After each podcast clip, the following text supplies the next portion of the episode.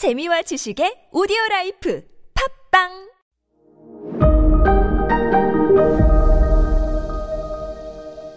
네, 여러분 안녕하십니까. 역사 스토리텔러 썬킴 인사드리겠습니다. 양헌수 장군이 이런 말 합니다. 됐다. 그럼 나 혼자 건넌다. 난 억지로 너희들에게 건너오라는 소리 안 하겠다. 됐고, 나 혼자 건넌다! 해서 배 타고 진짜 혼자 가요. 그걸 보고 여러분들이 좀 총알 좀 쐈다는 사람이면 집에 가자! 할까요? 야, 대장이 가는데 정말 우리 안 갈래? 어휴, 됐고, 야, 너 호랑이랑 싸우다가도 넌 살아남은 사람이잖아. 아, 나 갈래. 저, 장관님, 잠깐만, 같이 갑시다!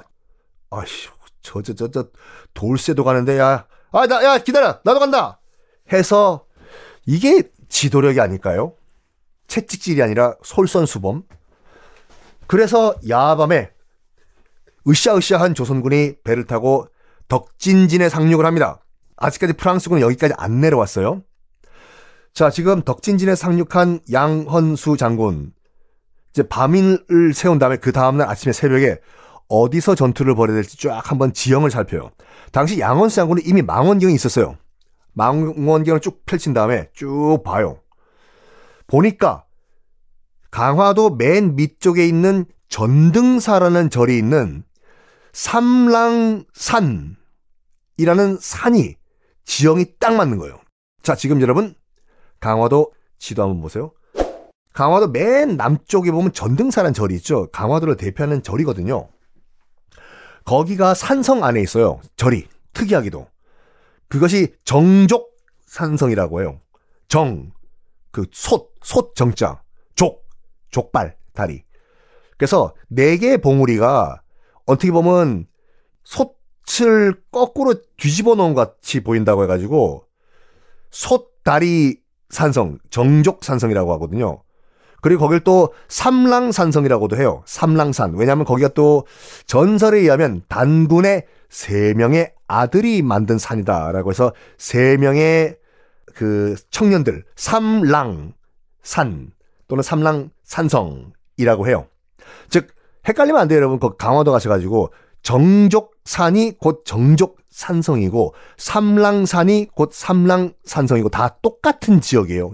이름만 다를 뿐이고 그 센터에 어떤 절이 있냐? 바로 전등사란 절이 있어요. 여길 딱 보고 그래 저기로 프랑스군을 유인을 해가지고 우리가 결판 낸다. 라고 양헌수 장군이 얘기를 합니다. 그래서 쭉 남쪽으로 내려와가지고 전등사에 들어가요. 아니나 다를까 스님들이 울먹이고 있는 거예요. 스님 무슨 일입니까? 했더니 프랑스 정찰병이요. 불과 이 양원수 장군이 전등사에 들어가기 하루 전 하루 전에 이미 전등사에 내려와가지고 저를 쑥대밭으로 만들어 놓고 간 거예요 지금. 뭐 프랑스군 입장에서 봤을 때 여긴 이교도의 2단 사당이잖아요. 불안 지는 게 어디야? 여기에 여러분들 여러분들이 조선군 병사라고는 열 받아야 안 받아요. 격분이죠. 근데 참 하늘이 도와줬는지 여기가 어떤 곳이에요? 그러니까 결전을 다짐합니다. 그리고 프랑스군도 이제 이때 파악을 한 거예요. 파악을 해요. 조선군이 상륙을 했고 딱 보니까 저 남쪽에 가서 남쪽 어디 절에 우리 정찰병이 어, 정찰병을 보냈던 그 절에 지금 다 집결하고 있다는 걸 프랑스도 알았어요. 야 이다도시 이다시골 가라. 뭐 저뭐 뭐 아직까지 화승총 화승총 쓴다고 하는 조선군 가서 그냥 뭐잘 해줘. 어? 참교육 좀 시키고 와. 이다도시 보낸 거예요. 프랑스 주력 군대가 점점 내려옵니다. 전등사에서 이제 양원수 장군은 지리적 이점을 이용해서 최대한 여기서 결판 내야 돼요. 참. 전등사 스님들이 밤을 새서 기도를 해줍니다. 아무리 종교가 다르다고 하더라도 이쪽은 유교고 저쪽은 불교라고 하더라도 봐봐요. 민간 신앙이지 않습니까? 끝까지 민, 우리 민중들의 신앙, 불교요. 스님들이, 승려들이 밤을 새 가지고 나무아미 탑을 제발 우리 조선군 좀 지켜주소서 라고 밤새 기도를 해주시고 여기가 또 어딥니까? 단군의 세 아들이 만들었다고 하는 그 산성이잖아요. 게다가 또 여기는 어 지도력이라면 거의 만렙인 양원수 장군이고 여러분들이 거기에 현장에 있는 조선군이라고 하면 으쌰으쌰 힘이 나요 안 나요? 한판 붙어 보자겠죠. 한판 붙어 보자겠죠. 실제로 그 다음 날 어슬렁어슬렁 내려온 프랑스군과 거의 주력 부대였어요. 프랑스군과 양헌수 장군이 이끄는 조선군과 당시 로즈 제독은 강화 읍석 저 북쪽에 있고 올리비에 대령이라는 사람이 내려와가지고 프랑스군을 이끌고 있었거든요. 자, 붙어요. 정족산성에서 전등사를 놓고 싸웁니다. 누가 이겼을까요? 놀랍게도 조선군의 완승이었어요. 기록은 여러 가지가 있지만 일단 조선군 사상자는 3명에서 4명, 프랑스군은 거의 전패. 였어요. 지금도 여러분 그 정족산성, 전등사, 남문, 남쪽 전투가 가장 치열했던 곳에 가면은요. 웬 그 비석이 하나 서 있어요. 그 비석이 뭐냐면 양헌수 장군 승전 기념비예요. 공덕비가 아직도 서 있어요. 강화 읍성에서 그 소식을 기다리던 로즈 제독은 어, 상황을 벌써 알았습니다. 우리 프랑스군이 졌다는 걸. 왜? 총 포탄을 싣고 떠났던 노새들이요. 사람은 없고 지금 노새들끼리만 강화 읍성으로 돌아온 거예요. 귀가 본능에 의해서.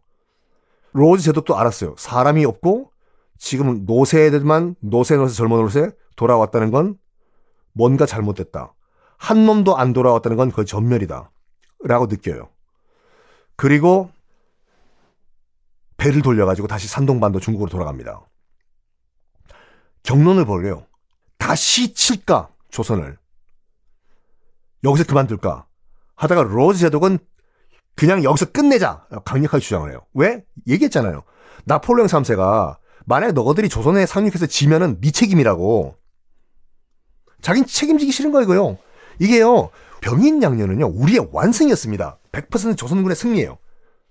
근데 프랑스 역사에서는 이거를 병인 양료가 있었다라는 거를만 French invasion이 있었다는 것만 얘기하고 졌다 이겼다는 기록을 안 한대요.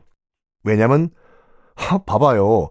일본 같은 경우에는 페리 제독이 가서 도쿄 앞바다에서 겁주려고 함포 몇 방만 뻥뻥 위협사격 했는데 일본이 항복됐어. 바로 손들고 개항을 했잖아요.